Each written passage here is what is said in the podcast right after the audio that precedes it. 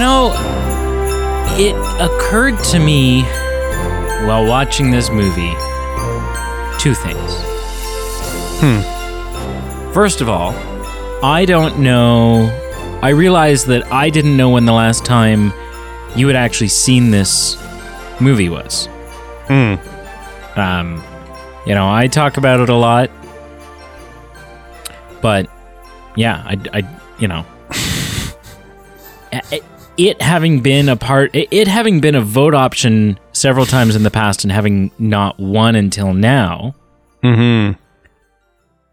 Yeah, I didn't, I didn't, I didn't know. I had no confirmation that you'd watched it in the last couple of years, so I, I didn't, you know, I was like, oh, maybe this is like, maybe this is so new and exciting for Pete, and, and he hasn't seen this in years, and and maybe this experience for him is going to be like, you know, he'll sit down and and he'll be like, wow, this is. You know, 15 years since I've seen this, and it really is like it's so much. It's everything Brady said it was, and and all these things. The other thing I realized is you likely weren't going to watch the full version, Oh.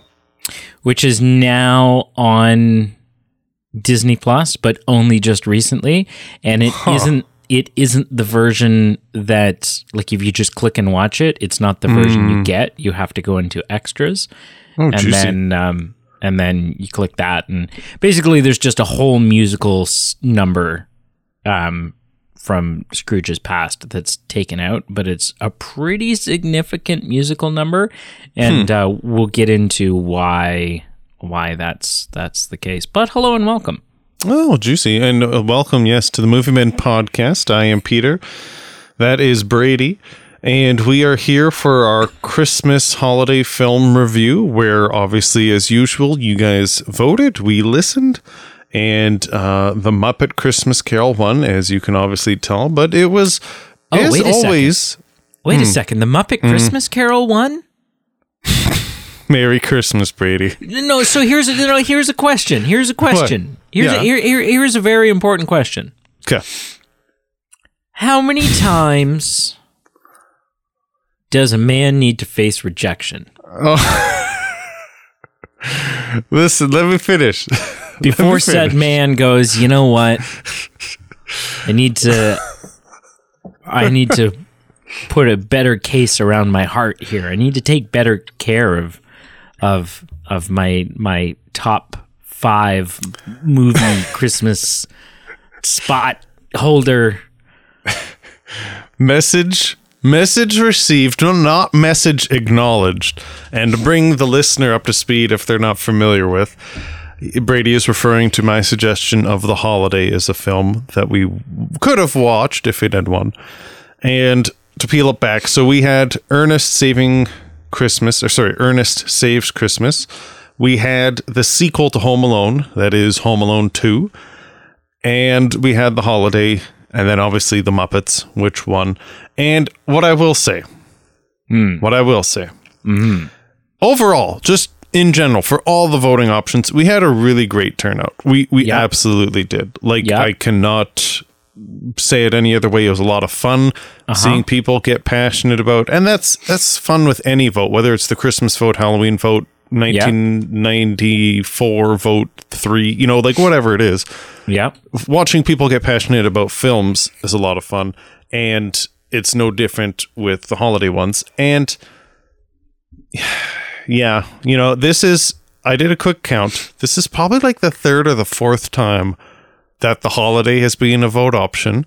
Yeah. and yes it has not won a single time obviously because we haven't reviewed it. But what i will say is oh It never comes in last place. it never comes in last place. It gets a lot of response. It gets a lot of votes, and it is the bridesmaids of movies. It never wins. It's you know, it's never the bride, always the bridesmaid. It's and I told you this in when I told you which movie won. It's the Dwayne Johnson of votes. It it's revitalizes the voter turnout. Never wins, but it really stirs things up. And Yeah. you know, I I will stop putting it forward for a vote as long as there is one no. person who responds. Until there is no longer one person responding, then that will be the day that I go, maybe it's time. But Yeah, until no, it- then, uh, you have to keep putting it forward. Oh, I at might even point- put it forward for like the Fourth of July vote just Yeah. for fun. Because at this point, I just feel like Maximus. I'm just like, I don't know if I understand that reference.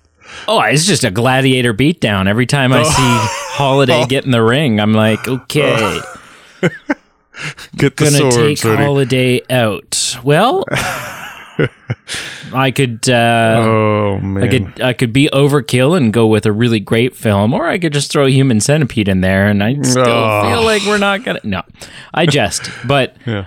uh, it's it. Every time I see it show up in the voting option, I always wonder. I'm like, maybe this is the year. Me too. I thought this was happen. it. I thought it was locked in the bank. We like again, every film had a good turnout, but especially the holiday, especially Muppet Christmas and Muppet Christmas. Maybe I just didn't. It kind of maybe had a second wind, or maybe some votes that I didn't see right off the bat. And I thought holiday was going to be there, and uh, it didn't. But I will be honest. Had the holiday won, I was prepared for it to win, but I was Yeah. also prepared to enter that review. Not the review. I would, I would, I would enter the review as objective as I could, and I would talk Okay. about, you know, I would Yeah. be fair. Mm-hmm. But the episode as a whole, I was prepared to enter begrudgingly, and I was mm, going to make it mm. very well known that you know I have no trouble mm. sitting down and reviewing the holiday. I don't. I have I have zero trouble. sure. But if we're if we're sitting down to review a film and the the category at hand is Christmas movies, Mhm. and the holiday beat out something like The Muppet Christmas Carol or Home Alone 2, I would have been, I think it would have shaken my, you know, like if we want to talk about, oh, we're going to do like, you know, rom coms or whatever, like romantic movies from the early 2000s or so, yeah, then you know what? That deserves to win that category, maybe. Mm-hmm. Right? But it's like, oh, you know, yeah, the holiday one. Oh, really? What what did it beat out? Oh, it's a wonderful life and and you know, the Santa Claus and whatever. And you're just like, what? What what? That is I don't know. I think I would feel trolled by our audience. But I digress. I what I will wrap it up with is the voting options were were special to us because they were some of them came up in uh, our previous episode uh, some holiday favorites not necessarily all of them top five but ones that we gave voice to and mentioned and. Three so of it is four. yeah yeah you know muppets holiday home alone tune all all key iconic movies in their own right and um a lot to chew on jumping into the episode i just want to answer Hmm. i feel when you made the muppets christmas movie um, an option I was gonna say I I like this may come as a surprise, but I when you made make that film back in Yeah. 1991 again 92, how you did it 92. Hey, how this you is made the it- 30th anniversary. That's worth mentioning. oh that is actually quite worth mentioning The movie's only Um, two weeks older than I am. again the fact that you made this movie is just beyond I, like amazing. I was like, if I'm gonna come into this world, I knew, I knew. I waited. I was like, I don't want to be a part of a world where the Muppets Christmas Carol is Hmm. not a thing. It's not a thing. I I will say I looked at that and I went, have we not reviewed this? Like I feel like I think it's and the answer is no, obviously. No, And I feel like it must have come up again seasonally where you've said, "Hey, I've watched this because it's a special movie to me." So I think that's one way it's came up. And Hmm. I think back when we were doing more sincere reviews of like or uh, suggestions where like you have to watch this movie this week. I think in that period of time I Maybe watched I it. So I've seen it. it. Yeah, I've seen it once or twice, and we'll get into it. But I again, it's just such a familiar film that when you suggested it, I did a double take and I said, "Really? Right. I thought we've done it." The one thing, and actually jumping back, we're jumping back and forth. I wanted to segue into the episode, and I'm going to segue back out. Shout out to okay. friend of the show Andrew, who literally made me laugh out loud. And I was hoping Home Alone 2 would win for this reason, but it did not win. So I am just going to give Andrew a shout out to his funny comment. he voted uh, for Home Alone 2. And like I said, it was all of them were well received. It just didn't win.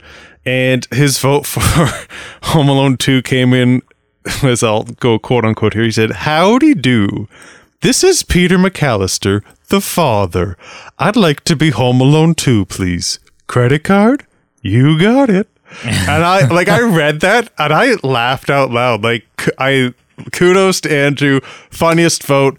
He I just I am sad that that movie didn't win for that reason because I wanted to just spend 30 minutes talking about that hilarious drop and it was funny, but I still had to give it its time. So shout out to Andrew. That was baller. Womp, womp, But now- womp. but now we will jump back into Muppet Christmas Carol. Yeah. Do you have do you have trivia? I don't. I do not for this week. Hmm. I probably should have like I probably should have like sat on that thing about the the deleted musical number and like I've got a trivia question. How old do you think this movie is? 20 years, 40 years, I or think 30? it came out on December 11th, 1992 is what I would wager. what do you but, um, wager? yeah, it's just a guess, really. Yeah, we're less than 10 days out fr- past the uh, the 30th anniversary. Hmm. That's wild. 30th anniversary. That is wild. Yeah. And as you've made reference to on the show, it's uh it's the first Muppet film in is it in memory of Yeah, first one after the passing of Jim Henson. Yeah. Yeah. Yeah, because he passed in 91. Okay. Yeah. So yeah, it's got a significance for sure. But obviously Frank Oz is still is still there. So like part of the OG team is still right. Yeah. of course. yeah. So yeah. Yeah. Oh. Uh so initial impressions? Of course. Um I mean this this movie is especially if you're if especially if you watch the full version which I I will address in a minute and then we won't come back to it. Because it really is it's only one song but it does it is worth talking about because it it does influence the film in a big way it being cut. Um but it is essentially a flawless Christmas movie. Um, whether it's the the perfect pairing of Gonzo and Rizzo as as our narrators, whether it's the never a flop musical numbers that we get, um, whether it's the the just I would say like just the perfect right balance of humor. Like we don't get this this kind of like over the top. It could be very easy to go extra slapstick and really make a mess and and and you know yeah, it, it just like play too hard into the fact that they're Muppets and stuff like that. And I feel like that's not done. Um, and as such, the message of the story is not lost. That would have been very easy to do. It would have been very easy, you know, like there's Muppets Treasure Island. And Yep. you watch the Muppet Treasure Island and it's entertaining, but it it's not it's not a serious contender for for the Treasure Island story, right? Like it doesn't it doesn't do that story justice. Mhm. The Muppet Christmas Carol does the Christmas Carol story justice. Like it it achieves what a telling of that story is supposed to achieve. Um, and I would say the biggest thing, the the thing that achieves that more than anything else, and it's something that often you don't think about when you're watching this, but Michael Caine, when Brian Henson, who's like executive producer of this, Michael Caine early on in the process, and I think this is key. Michael Caine early early on in the process told Brian Henson, "I'm going to play this super straight. I'm going to play. I am going to play this as if I am doing it on a, a Broadway stage. I'm going to do this. I'm I'm Hmm. I'm going to do this as if I'm not the only human in the scene.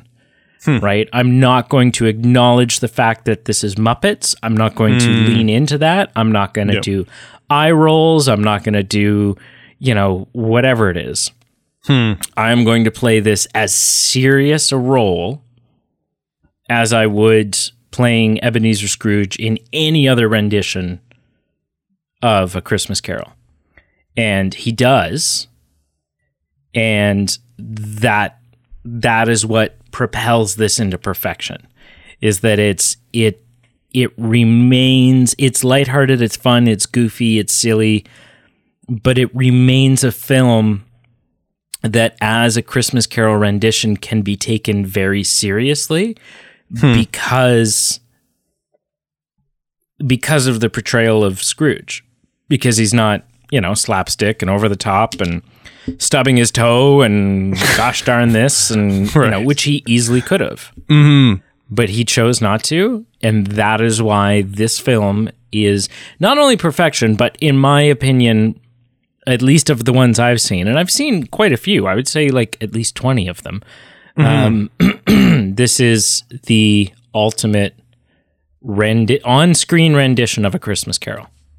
Hmm. But what say you? That's a really interesting point that I've never considered. That I I never really considered that as an option of like different avenues that he could have gone down. Where you know you could play it in the middle, you could play it really slapstick, you could play it the way he did. And I think I've kind of taken that for granted because I think it's absolutely to the way absolutely the way to go, and the film is lesser as a result of it if he doesn't. So that's actually really interesting, and I never never kind of honed in on that tidbit. Yeah. Um, Even, you know, like he cries in it and Oh, yeah. he rejoices in it. And even when, when at the beginning, when Bob Cratchit is asking for extra coal for the bookkeepers, right? And he says, How would the bookkeepers like to find themselves suddenly unemployed? Right. And it's, it's, Right. but it is, it's, it's like a frightening, like he's not, there's no smile in his face. He is playing that deadpan Scrooge. Mm. Yep. Yep. No, that is a really good point, and that is a good a good feat of the film for sure. I think what I've come down to my initial impressions, this film isn't in my top five, so spoiler alert for a previous episode if you haven't listened to that yet. And I don't think it'll ever be in my top five. I don't think I've got the same appreciation for it as you do.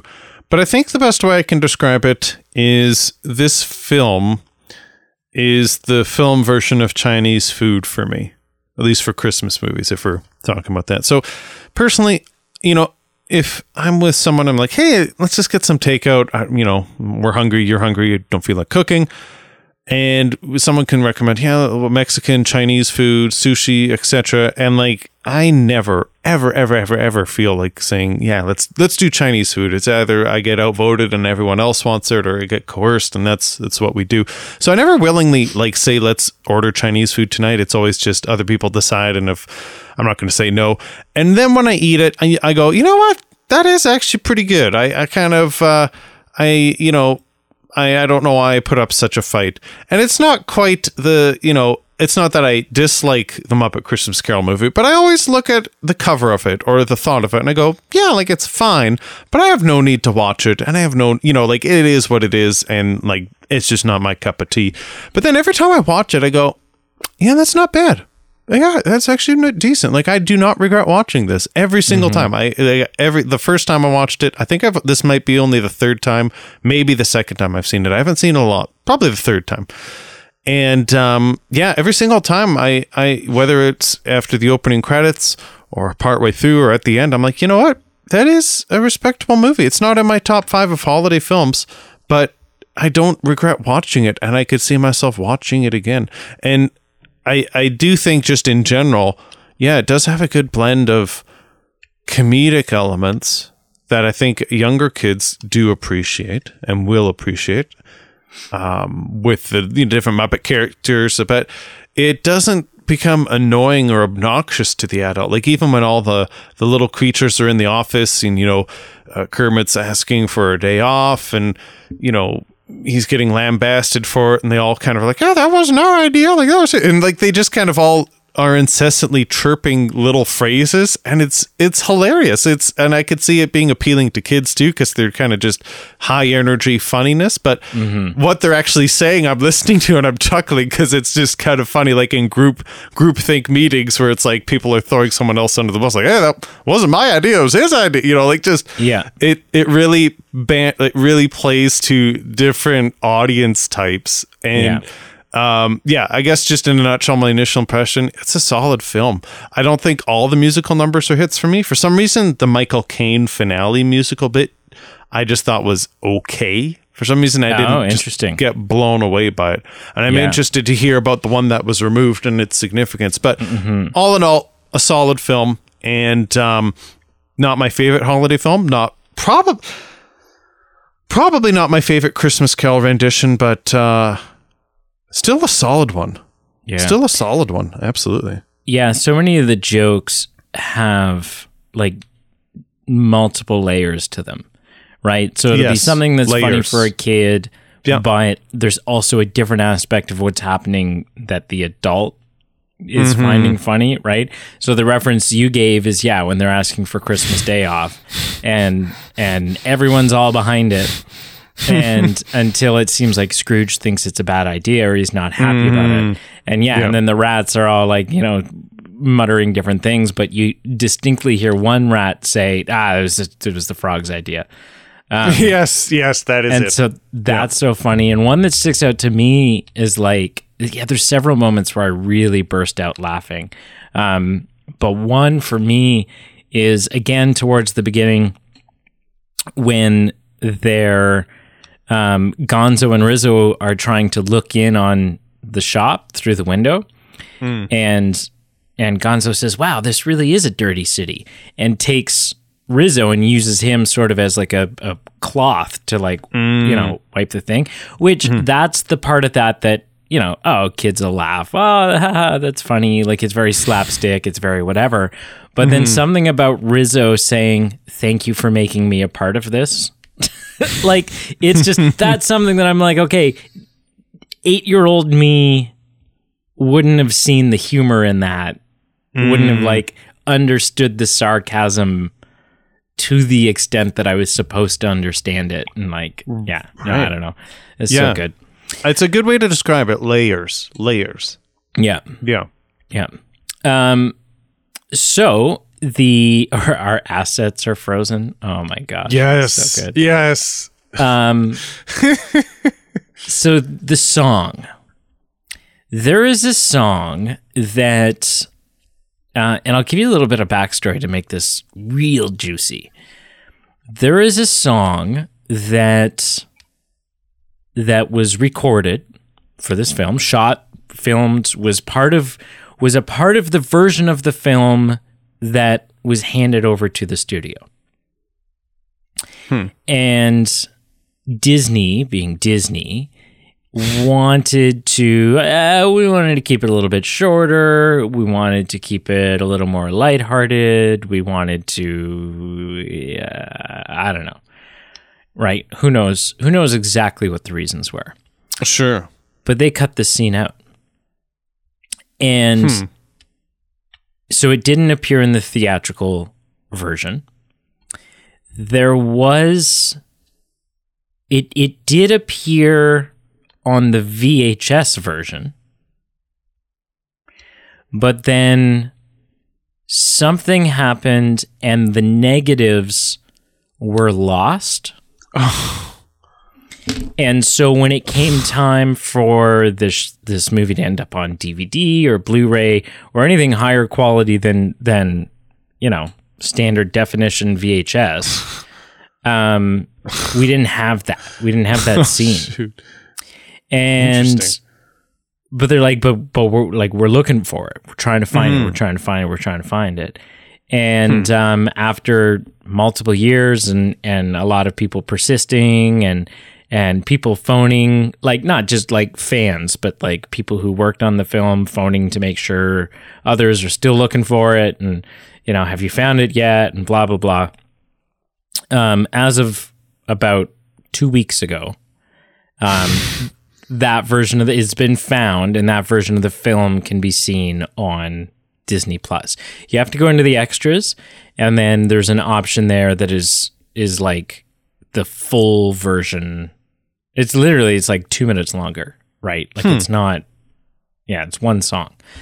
Um, but it's a song that takes place in Scrooge's past. Um, and during the as he's looking in on the Christmas where him and Belle break up, Mm, yep. And it's a song called "The Love We Lose," Interesting. and it's a somber song.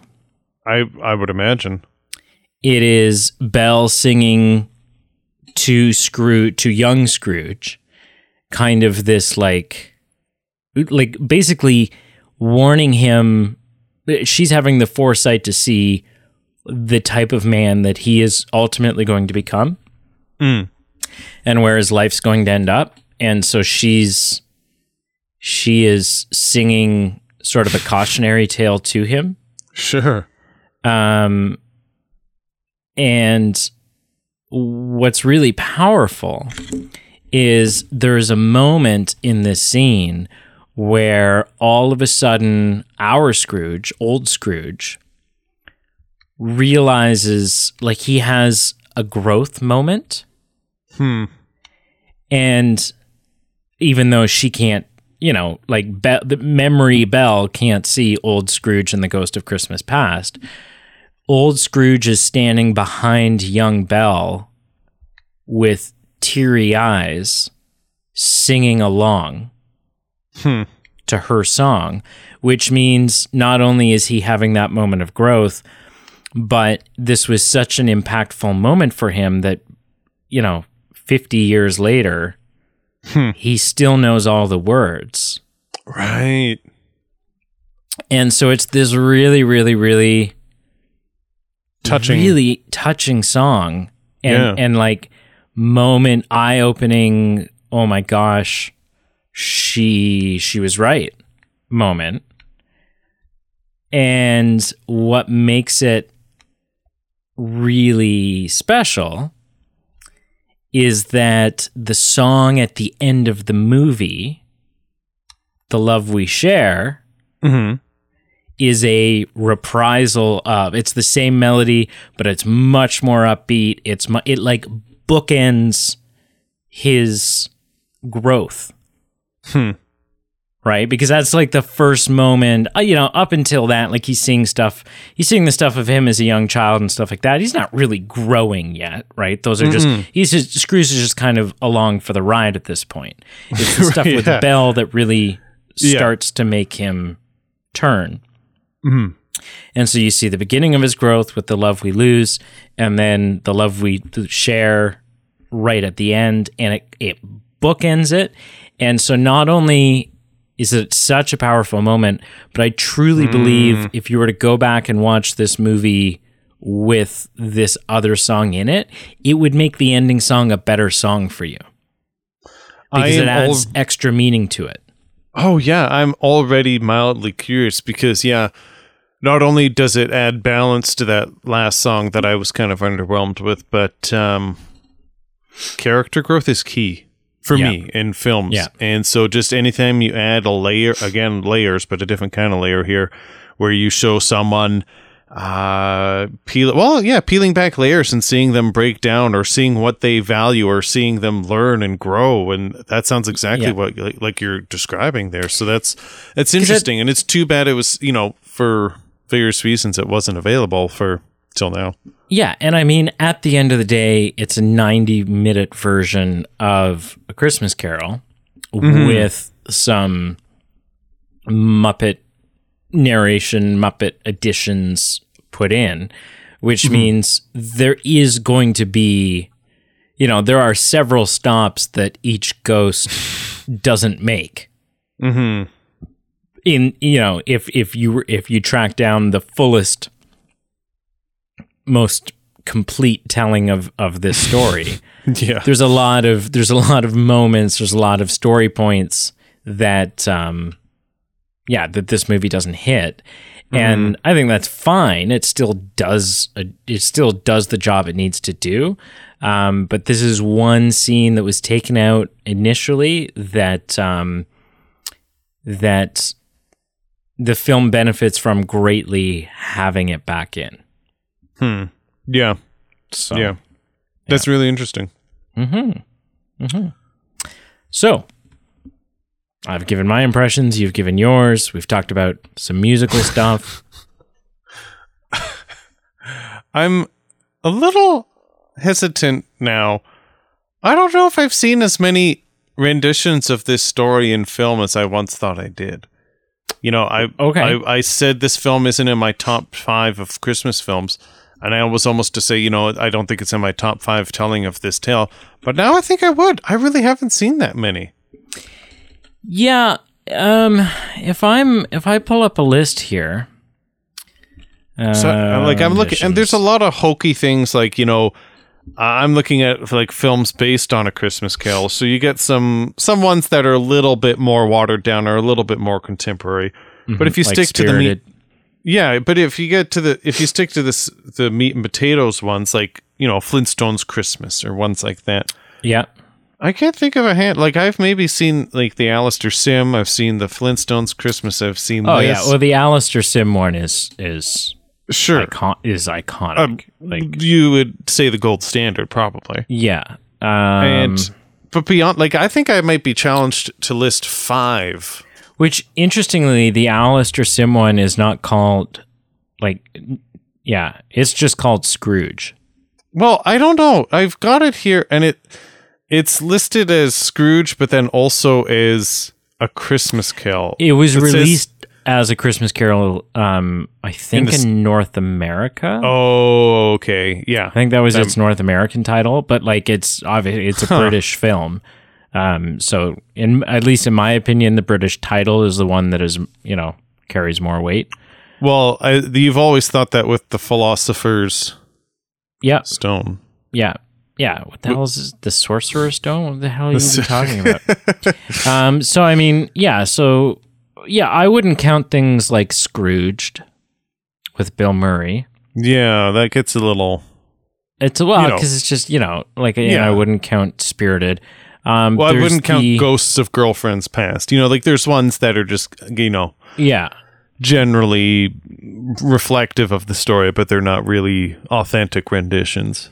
there's the 2012 one. Um, oh no, it's not 2012. What was it? Uh, 2009. Yeah, the 2009 Jim Carrey one, where Jim Carrey plays like everybody in it. Hmm. Have you seen that one? No, I've Oh, been an- meaning it's to. like a CGI. Yeah. Mm-hmm, mm-hmm, mm-hmm. It's okay. Um, yeah, I'm going through the list here. Like Mickey's Christmas Carol, I'm sure I've seen. Mm-hmm. Um, the Flintstones one, I've definitely seen. Um, there's an animated Christmas Carol from 1997. Like some of these, some of these, I don't know if I've seen. Like mm-hmm. around December when you're a kid, there's a certain amount of like, oh, I've definitely seen the Looney Tunes one. Right. Um, there's a certain amount of like channel surfing you do, and then you just kind of like stop on a thing once you come mm-hmm. to it, and you're like, oh, this mm-hmm. is Christmassy. Oh, it's it's Christmas. It's yeah, Scrooge. As a I- kid, I- you never call it a Christmas Carol. You call it Scrooge. Scrooge, yeah. And I, I will we'll revert back to this film because this is an important film. But I think I just wanted to say that I don't enjoy the film any less or more as a result of this. But I think I would classify this film is far more in the upper echelon of the Christmas Carol renditions than I maybe previously did. Looking at like I think I just assumed they were more that I held dear or more as intellectually significant. Right. And maybe to others there are, but for me I'm looking and I'm going, yeah, just as far as, you know, being maybe pop culturally significant, but also staying true to the story and also having like emotional significance. Like I'm looking, this might be top three. And, you know, that's Wow. interesting. J- just as far as, you know, hitting all the bases and not mm-hmm. losing any of it's And and the last thing I'll say before I pass it and getting back to the movie at hand, it is wild the number of films that are, you know, most of them are remakes, you know, just A Christmas Carol, and there's some more fringe ones. Yeah.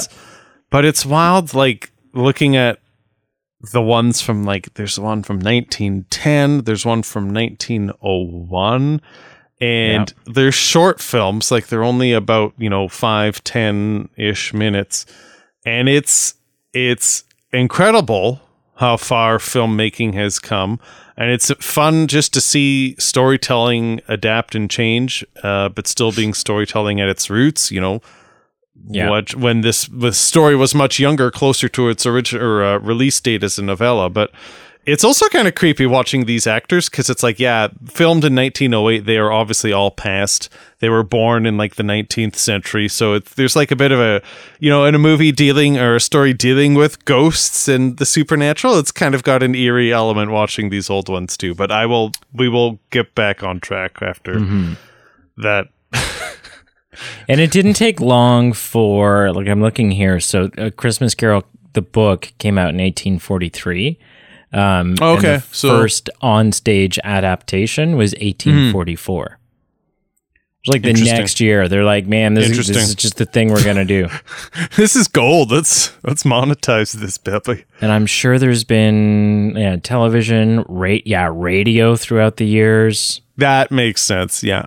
operas, ballets, graphic novels, comic strips, parodies.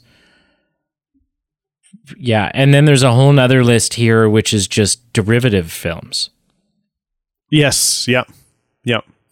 Holy monkeys! Yeah, I'm looking no, at like I'm looking at screenshots of like the ghosts from these 1910, 1901 films and like what they've used for effects for like apparitions and it's kind of creepy. I'm not going to lie. I think it's just the age of the film that's creeping me out, but if I I found a, find if I found a picture 1970s one is spooky. Which one?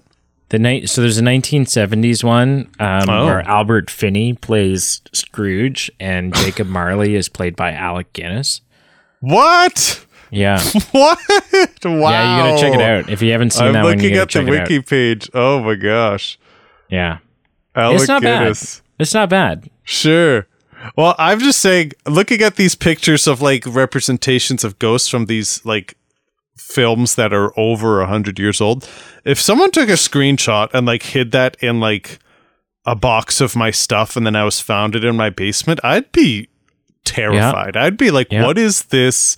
Like, I'm, yeah, like th- that's like paranormal activity stuff right there. Yeah, you know about the Patrick Stewart one, I assume. I just by scroll, I've not seen it, but I'm aware. Oh, okay. Like in the 90s, I think? Uh, 98, 99? I feel like it was it's like a TV movie. It was not like a theatrical. right.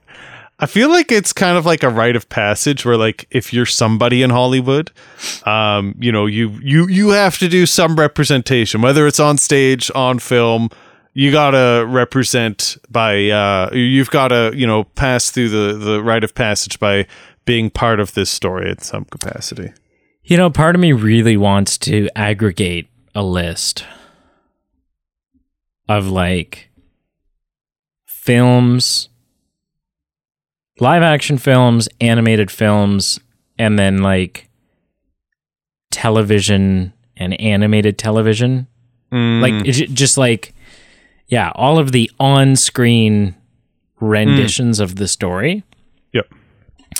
And then, you know, like I know we're not going to do this, but then like next Christmas,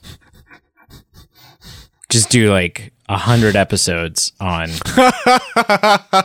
all of the different renditions of. I honestly like as much of a as much of an endurance run as that would be. I do think you would come across like a lot of really fascinating oh, gems. Oh.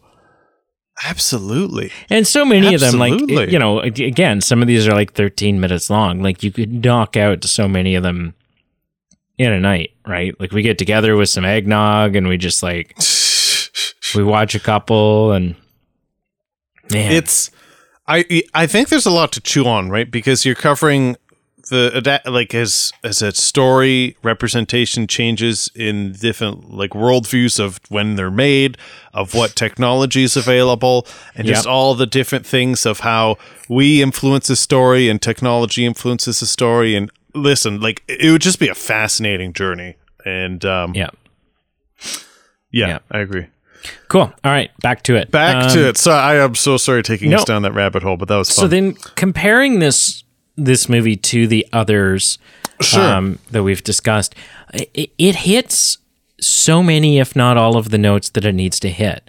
Right, little subtle things like you know when when Ebenezer finally makes it home that night, and we're done the whole like there's only one more sleep till Christmas song. That mm. song ends with a homeless bunny shivering wrapped up in some newspaper. Hmm. And it's just a it's a like blink and you miss it moment. But it's there to show you sort of the juxtaposition Yep. between people like Scrooge and and the mm. way that some others are living, mm-hmm. right? Um, the film does not stray away. It could have it could have Disneylandified this thing. It could have sugar coated stuff in order to keep it, you know, relevant. But I think I think what's important, I think what's important is that although this is a Muppet movie, Mm. which means kids are going to see it Mhm. and they need to stay relevant for Mhm. kids. Yep. This thing came out in 1992, Yeah. right? Mhm. The Muppets have been around since the 60s. Mm-hmm. And so, um, well, I mean, the 70s or the actual Muppets, but if we're talking about like Sesame Street, the first the first appearance of a Muppet on Sesame Street, which is where they started, was um, uh, 1969, right? So really the 70s, but Yep. but so many of the people who are sitting down to watch this movie, right? My mom grew up with the Muppets. She would have been in her early 20s when this came out. Hmm. Right. So it's kind of like one of those things, I think, where like you, you know, the first Toy Story movie comes out and it's a kid's movie. Yep. But then by the time you reach Mm. Toy Story 3, Mhm. it still needs to be kid friendly, but you also need to understand that a large amount of your fan base have grown up with you now and are now grown-ups Mm-hmm. right? And and the same thing goes for the Muppets.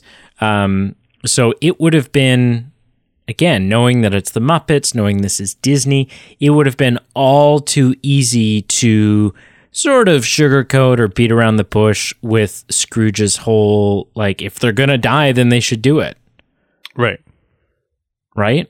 Like hurry mm-hmm. up then. What are they waiting Yeah. for? Move along. Move along.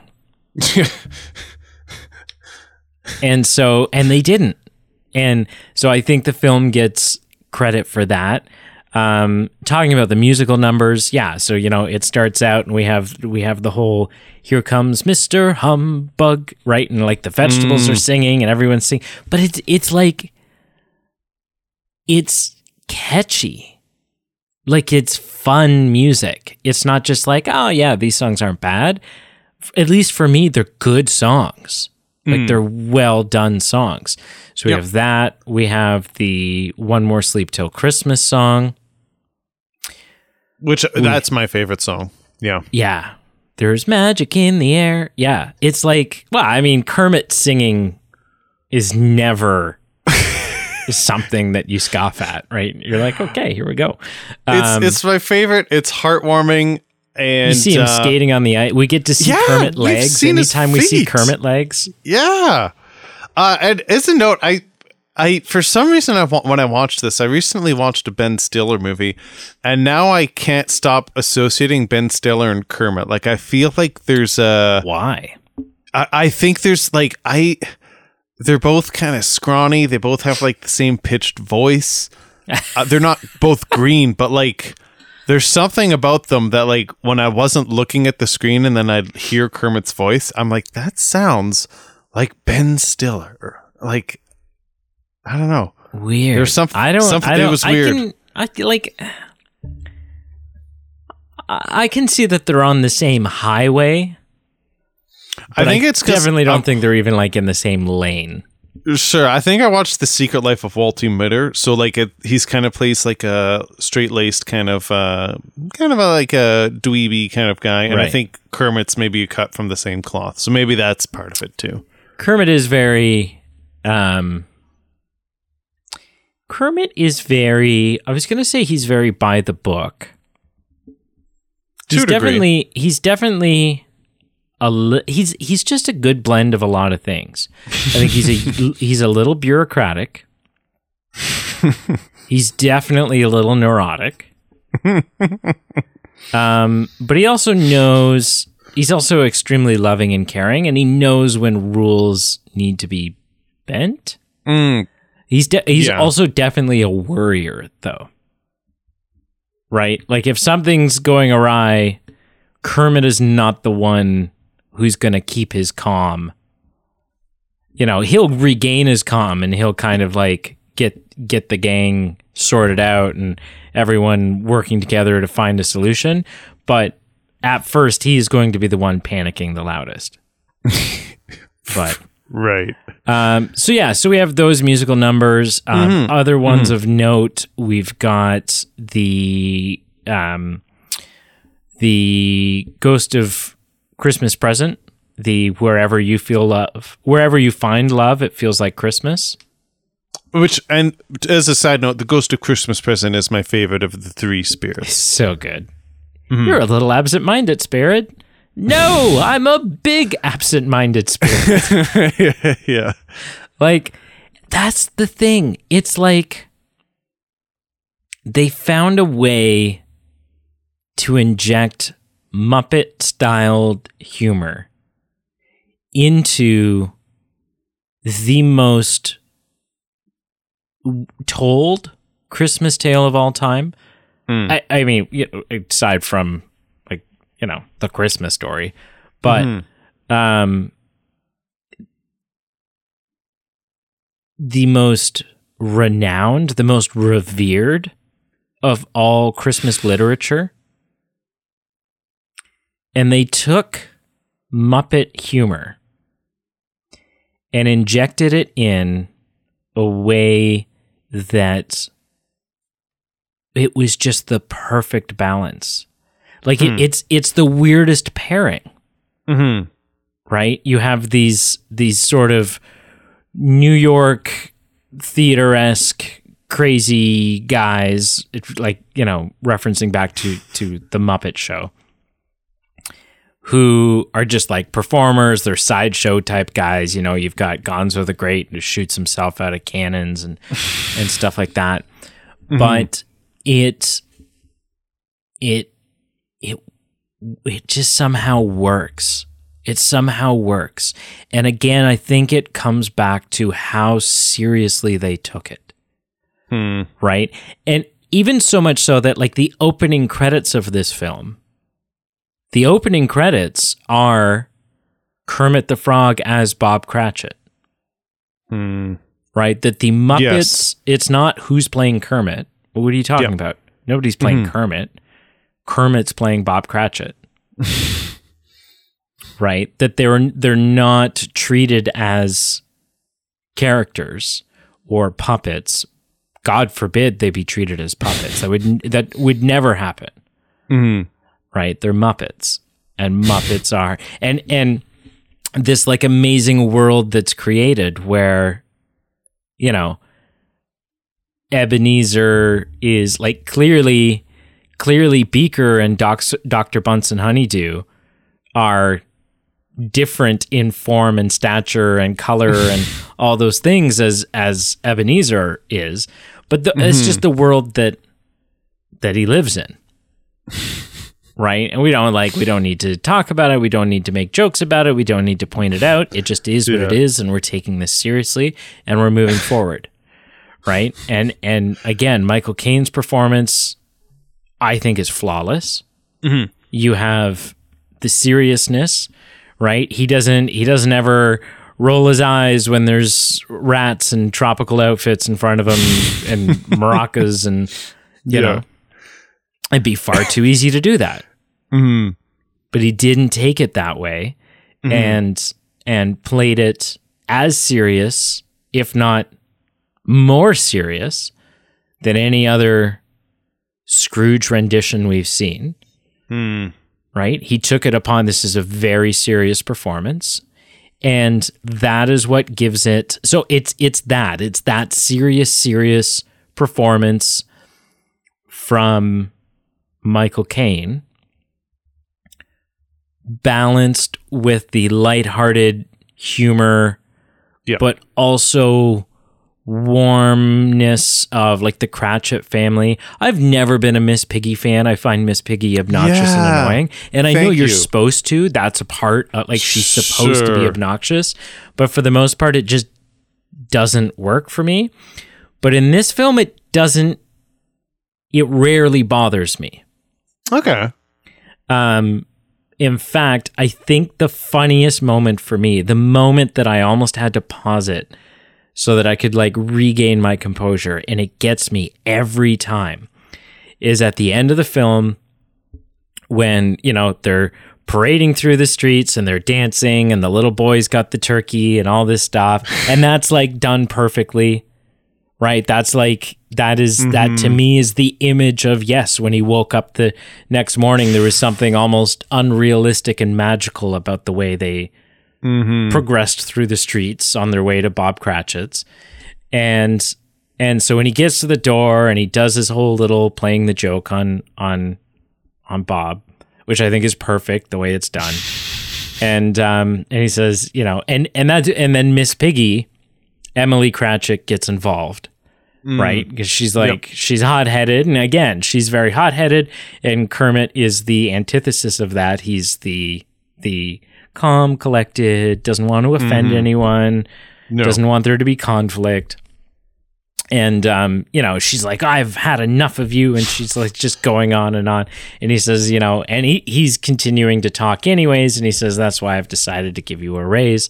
And and she says, oh, "A ra- I'll I'm about to raise you up off of the pavement." Like she's and something about that line about the feistiness of she's she's told him I'm about to sock you one. And and yeah, it's taken taken the, you know, I'm gonna give you a raise. A raise, I'm you know, I'll raise you off the pavement, like blah blah blah. And then of course it's the old the trope where they realize what's been said and you know Yeah. um, but it's just it's so at every turn, it's it's funny. It's it's not just funny. And a lot of uh, so a lot of the time people go funny and witty is the same thing. It's not. Mm. It's not. It's funny, but it's also witty. It's clever in the way that it crafts its jokes. It's Right. It's strategic in the way it hits those heartfelt moments and it delivers the important message of this story without subjecting you to some of the extra stuff that sometimes if you're sitting and watching a two and a half hour version of a christmas Mm. carol where you're Yeah. like hasn't he gotten does he not get it already? Can we move on? Where's the next ghost right? Mhm. like where some of it is just very drawn out and they're giving you a little more backstory and a little more you know this one kind of treats the audience as very intelligent as smart enough to piece together the amount of love that Ebenezer had for Emily. Like the, the amount of time we're in the past and dealing with that relationship is very, very minuscule. Hmm. But well crafted dialogue and giving you just the right amount and the right type of information so that you can piece the rest together and understand how impactful this memory is for him Mhm. allows the film to be this very consumable size and not leave you feeling like you got cheated out of any of the Christmas Carol. In the same Yeah. way that like a Yeah. half hour, like the Flintstones one, isn't Sure. going to be able to achieve. Of course. Right? Yeah. They're just going to blow through stuff. You know, we Mm-hmm. can only afford to spend two minutes in the past because Yeah. we only have a 22 minute runtime. Yeah. yeah. But Hmm. I think that's most of the things that I have to say, unless you've got some notes that I feel like I need to defend the movie against. Um, No, no, no, not at all. No, Yeah. I think I think not what the appreciation for the film hasn't changed, but I think its ranking amongst the renditions of this story has improved. Then when I've looked at the list and I go, there's a lot of volume here, but there's not necessarily a lot of good, you know, like top echelon. So I think I think I just have a new appreciation for uh, although it is aimed for children in part, how it doesn't lose lo- lose its finger on the pulse of what it's trying to tell, and how it's aged well, thirty years, and it's still it's uh, it's not just a nostalgic film for some people. It's a it's a great story being told. Yeah. And as I said, as I said in our top um whatever it was episode. The notion that out of 135 plus renditions of the most like I said, the most iconic, the most well-known, the most retold Christmas tale of all time the fact that the Muppet version has a seat at the table, a ticket to the conversation about who mm-hmm. did it best. Sure, yeah, That's that's unbelievable. that's respectable. That's it's it's bizarre. It's something that that I can't really wrap my head around. like, yeah, it's just It bizarre. raises an eyebrow for sure. Yeah. Yeah. Okay, sir. Then on a scale of zero to 10, I'm afraid to ask, no, don't be. But on a scale of zero to 10, how dare you? How would you, how would you rank the Muppet Christmas Carol? Okay.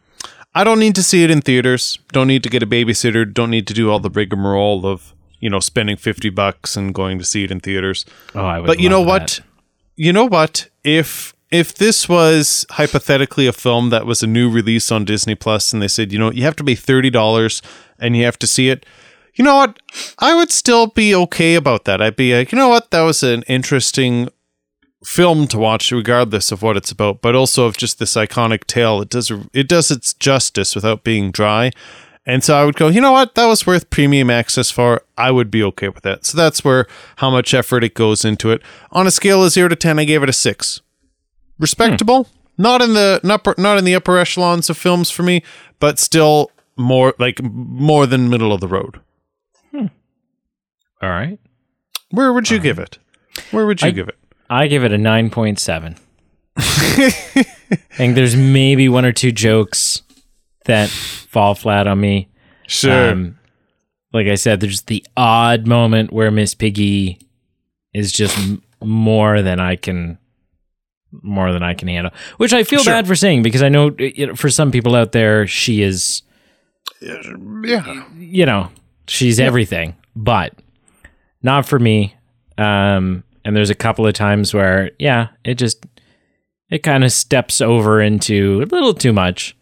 Um, but yeah, I it's it's iconic, it's fantastic. It's a story that I feel like everyone needs to have a favorite Yes. Yep. and and I'm happy to proclaim that my favorite involves Kermit the Frog. Yeah. Of note, uh, something that I'm reevaluating is uh, an interesting perspective on rating films. Again, not that an individual should necessarily give out tens willy willy nilly, but just the concept of even though it wasn't perfect conceptually, maybe it is still out of 10, 10 out of 10 and classifying 10 not necessarily that it's completely perfect maybe there's a couple subtle things you might not like say miss piggy but a 10 being less about being flawless but more about being a masterpiece Yeah, and I would say you know, anything 9.5 and above Sure. certainly It's- falls in that masterpiece. And I mean, it's like it's it's kind of like you know getting deep into the weeds when you're saying that because yeah, anything above nine point five, it's not just something you're throwing on in the background while you're slicing potatoes and you know Yeah. tying your shoes. It's you know you would assume that anything that high is a solid film in your books. Yeah, like I, you know, the Jim Carrey Grinch, that is a 10 out of 10 for me. There's no moment where I'm like, I wish I wasn't watching this, or like, oh, that wasn't funny, or oh, that didn't Uh. land, or oh, this is dragging on, or That unfortunately that happens a lot with me when I watch that film. All yeah, and I just I can't fathom that. Yeah. I just and friend of the show, that. Marshall, floored me when he listed that in his top five. I'm like, really? Yeah. And like, it's just like one of those Hobbit moments where you think you know someone and then they pop out something and you're like, that's interesting. I never would have guessed that. But Yeah, it's it's the magic of film and, and personality and uh, Mm-hmm. just appreciating different things. yeah, yeah. So, what did you watch this week, sir? Uh nothing. I think I'm gonna pass the baton back to you. I Wow. uh yeah, it was a, a You're not gonna make anything up, huh? You're just like, ah, I nothing. watched. I watched. You go. I watched actually. I will just say I was playing with Snapchat with my daughter, and there was a Batman filter, and man, I gotta show it to you. Like she instinctually, I have no idea why, she starts making the Christian Bale lips, and like. I one time just went, "Where are they?" And now she repeats it when that filter's on, and it's it's a hoot for me. As much as I love the Christian Bale trilogy, uh, just it, is a point of contention for some people. The voice, the face, and I think it's funny that for some reason my daughter has honed in on it, not even understanding what it is. And although that's not something I watched, is something I got a hoot out of this week. So that it's- that will be my answer. It's not even just like he's doing duck face. He's doing like duck that someone is impaling face, like duck in pain face. Uh, but it's still the best Batman. It is. Right? Like duck, like, so do, do right now, do duck face. Uh, okay. And now do duck passing a kidney stone face. Like just add that. that. And the mouth opens a little bit, the, the, it, the lips become a little crooked, and definitely showing some teeth. Yeah. Okay. All right. Yeah. And that's I what mean, it looks like. I've never considered it calling it that way, but that is. Yeah, it's, it's uh, the it's the kidney stone duck face. Speaking of kidney stones, what did you watch this week? Uh, how did you know? No. Um, I watched. What did I watch? Uh, I've been watching a lot of the Clone Wars, the animated series. Oh yes, you've been going through that Um, series. I'm into season three now. Mm, how ma- and how many are there? Seven, but the last two only have twelve episodes each. So I'm going I'm to say six. I didn't realize it had that many seasons. Interesting. Yeah. So I'm I'm approaching halfway, actually, Mm-hmm. um, which is good because I need to have it watched like in the next two weeks. So when I well, because Carl and I are going to review the Bad Batch season 2 Mm-hmm. and I've seen the Bad Batch season one, but I haven't seen the Clone Wars, and so I Mm. was like, well, and everything I looked up online was like, you really don't need to see it, but if you know me, I, I don't know. I had this like mental explosion where I was like, no, I I have to, I have to see it. And so I, yeah, with like three and a half weeks to go, I was like, all right, I'm going to watch seven seasons of this show. While also working, having Christmas, my birthday, New Sleeping. Year's. Sleeping. Well, Not necessarily. there hasn't been a lot of that. So, but um, I'm honestly, it was a show that I was like, this is going to be difficult because I've like actively avoided it for years. Just been like, I'm not interested. I think what it is is like the first episode. The first episode circles around like Yoda on a planet doing some negotiations thing, and it's not a good episode. like there aren't many crummy episodes of the show mm-hmm. um, but the first episode is one of them it's not a great episode and so i think like three times. I'd like sat down to be like, okay, screw it, I'm gonna watch Clone Wars, and then I watched the mm-hmm. first episode, and I'm like, I don't want to watch this. this isn't good.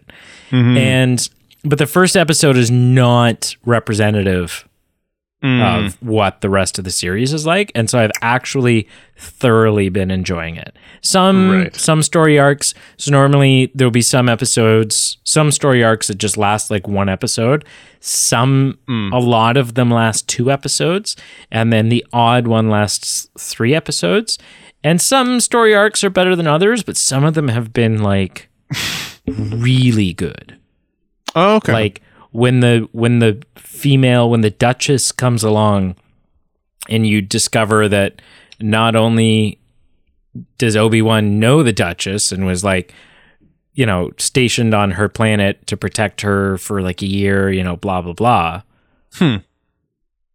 but he was so in love with her that had she said the word he was ready to leave the jedi order for her Hmm. And so there's just like all these layers to you're like, oh, Obi Wan. Like, yeah, it's just all these layers to characters that you already know and love, and and it's a lot of fun. Uh, so I'm cool. barreling through that. Um, speaking of television series, we watched all six episodes of The Santa Clauses on Disney Plus. oh, Plus. yeah, I saw that on there. Yeah. I'm not going to spoil it. I will say so like I think I think the first uh, the first Santa Claus movie um from the 90s is fantastic. It's so good. It is Yep. so good. Um the second one's definitely not as good as the first. The third one's definitely the worst one, right? They kind of get worse as they go. Um, like they just lean like the first the tone between the first one and the second two is like night and day difference. Like the first one kind of takes itself Mm. pretty seriously Yep. and then they just get like cheesy and tacky and awful. um, they become like te- straight to straight to home video Oof. Disney Channel type things. Okay, Um, I hear you. I would say it feels it's not as good as the, the show is not as good as the first movie. Mm. It's definitely better than the third movie. and I would say it's on the top end of, if not a little bit better than the second movie. So all in all, like it, that positions itself pretty well. Respectable. Yeah, there's some garbage. There's some real, like, real things about it that I have quite an issue with. Um, but they also do, you know, and, and the story's not going to be for everyone, but they really hit on some some fun stuff. Um, and this is not like they've talked this. These aren't spoilers because they talk about this in like interviews and stuff like that. But later in the season, they they delve into like, um, the real story behind how Scott became Santa. That it might not be as simple as the the old guy fell off the you know the previous one fell off the roof. Right? Stuff like why when Scott gets back, why when Scott first arrives at the North Pole are the elves all excited to see him and there's no like wait a second, where's the other guy? There's no like Okay. mourning the dead Santa. and there's did some he kind die? of- and like some kind of answers or some there's yeah they really get into it they really really get into it they talk about you Hmm. know there's stuff about like saint nicholas and and Hmm. you know and this was this was in a trailer but yeah that how the the santa claus coat right? Because so much like so much of the lore of these films have been the the power that's held within the coat right? Like him putting on the coat is what initiated the first clause, the santa claus right?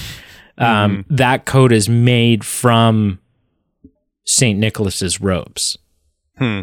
Right. And so there's like this, they added like this really deep like back lore to it. Um, and so that's a lot of fun. It is a lot of fun. Um, yeah. So watch that. And I think maybe that's it. Yeah. We're kind of on this like Christmas movie kick. Sure. Um, and so we're kind of working through those. There'll probably be another one in the next couple of days we sit down to watch. But yeah, Beauty. Beauty. yeah. And I'm eyeing up um, the first two episodes of the National Treasure Show. Oh, I Are on haven't watched Netflix them now. yet. Yeah, I know. We gotta we gotta talk about that show. We gotta do an episode. We're do. So to let the audience know, um, because we're big National Treasure people over here, Mm-hmm. um, and so we're we're not going to review the whole show, Mm-hmm. episode by episode. Just uh, honestly, mostly because it's coming out over Christmas. Mm-hmm. Um, it's just coming out during a really like difficult time to to Mm-hmm. navigate recording an episode every week. Um, so what we're going to do is we're we're going to sit and watch the first two episodes, um, and kind of do like a kicking the series off episode. Um, and then in the new year when the show wraps, we're going to come together and and do like a finale, sort of like a summing up this this season kind of thing. Yeah. So, because you heard the news about second season, right? No. Really? That there's a second season coming? Oh well, there's yeah, there is a second season coming, But and someone who you want to reprise their role is reprising their role. Ooh, that's Yeah. interesting. Nick Cage is in season two, man. Huh, that's not I thought you were gonna say Jon Voight. Oh no, Nick Cage. I know. Ben I'm just Gates. kidding. I'm trolling. Yeah. Yeah, Yeah, oh, that's juicy. That is yeah. some juice. Which just gives more credence to the possibility of Nat another Tree. movie. Yeah, Nat, National Treasure 3. page Oh, whatever baby. it is, page 47. forty-seven. Yeah. Yeah. Hmm. Wrap it up for us, sir. Oh man, how that is some juicy stuff to end the episode on. But thank you for listening. Thank you for joining us. Uh, like, follow, subscribe. Please positively rate and review. All those things help us, and it helps us stay in contact with you, sending out updated votes, updated content, updated news. Check out our Patreon page, our merchandise page. It's ways for you to help support the show, pay the bills, and it's ways for us to re- reward you with different benefits like uh, exclusive content, occasional videos of episodes, We're uh, we're bonus. we're we're about to record something for Patreon. Yes. I don't even know what it is. well, I don't even know what it is. You don't? Maybe you never will. no, what? I mean, you'd have to know. I mean, unless, well, I won't get into it. Unless I get dusted. but yeah, check out our Patreon. A lot of ways for you to, to get some sweet perks on there. And uh, until next time, uh, credit card, you got it. Wait, that's an excellent ending, but I also feel like you need to you need to th- this is this is Mm. Okay. this is the last time. Well, no, that's not true. That's not true. I was going to say this is the last time anyone's going to hear your voice this calendar year. Uh, I'm. but there's the National Treasure is- episode. I'm super nervous. That is a threat.